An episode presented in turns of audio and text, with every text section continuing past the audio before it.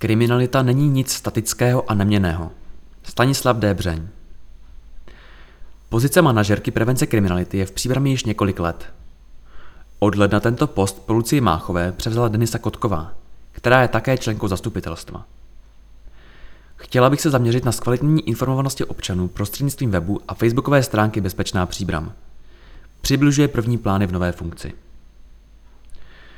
Na co budete navazovat po své předchůdkyni a co nového chcete prosadit?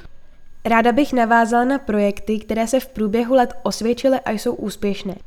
Chtěla bych se zaměřit na zkvalitnění informovanosti občanů prostřednictvím webu a facebookové stránky Bezpečná příbram.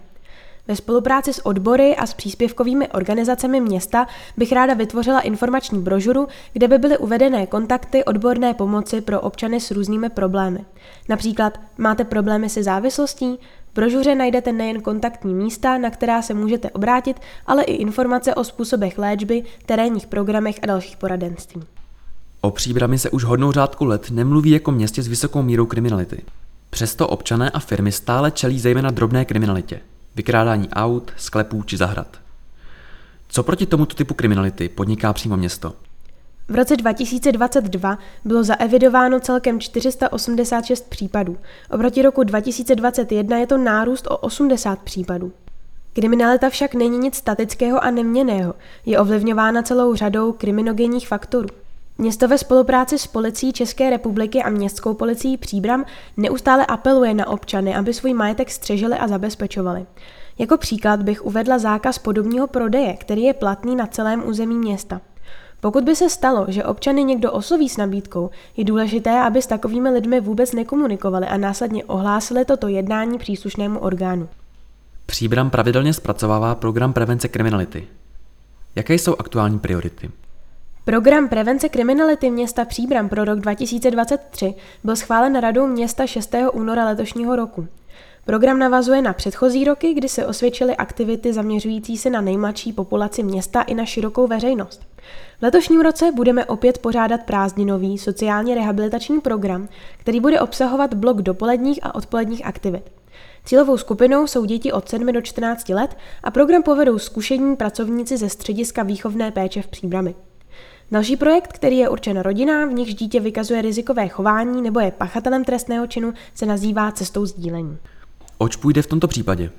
V rámci projektu se uskuteční tři výjezdové pobyty, jejichž obsahem budou například expresivní terapie, psychosociální hry a zážitkové aktivity, při kterých se upevňují a rozvíjí vztahy v rodině.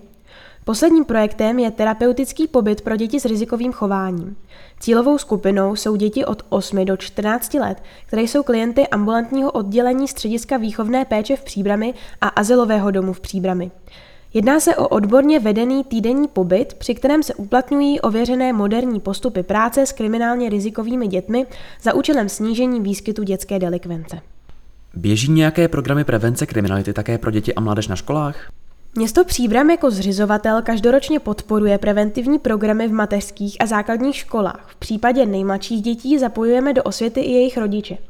Přednášky se budou zaměřovat na první užívání elektroniky. Na základních školách se preventivní programy věnují převážně různým závislostem, šikaně a kyberšikaně, internetovému bezpečí a posilování právního vědomí. Kolik má příbram nyní dohledových kamer a jak významně pomáhají při prevenci kriminality či již objasňování trestné činnosti? Aktuální počet kamerových bodů je 44.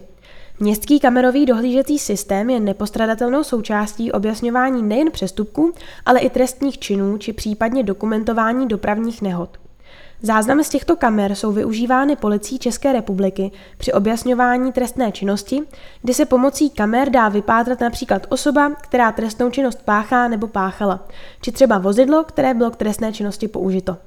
Městský kamerový dohledový systém je v daný okamžik využit k dohledání pohybu pachatele, které může vést k jeho zadržení.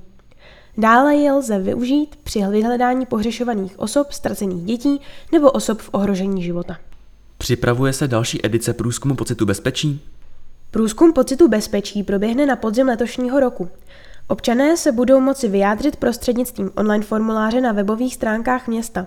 Dále tento formulář vyjde jako příloha zpravodaj Kahan, bude též k dispozici v tištěné podobě v informačním centru města.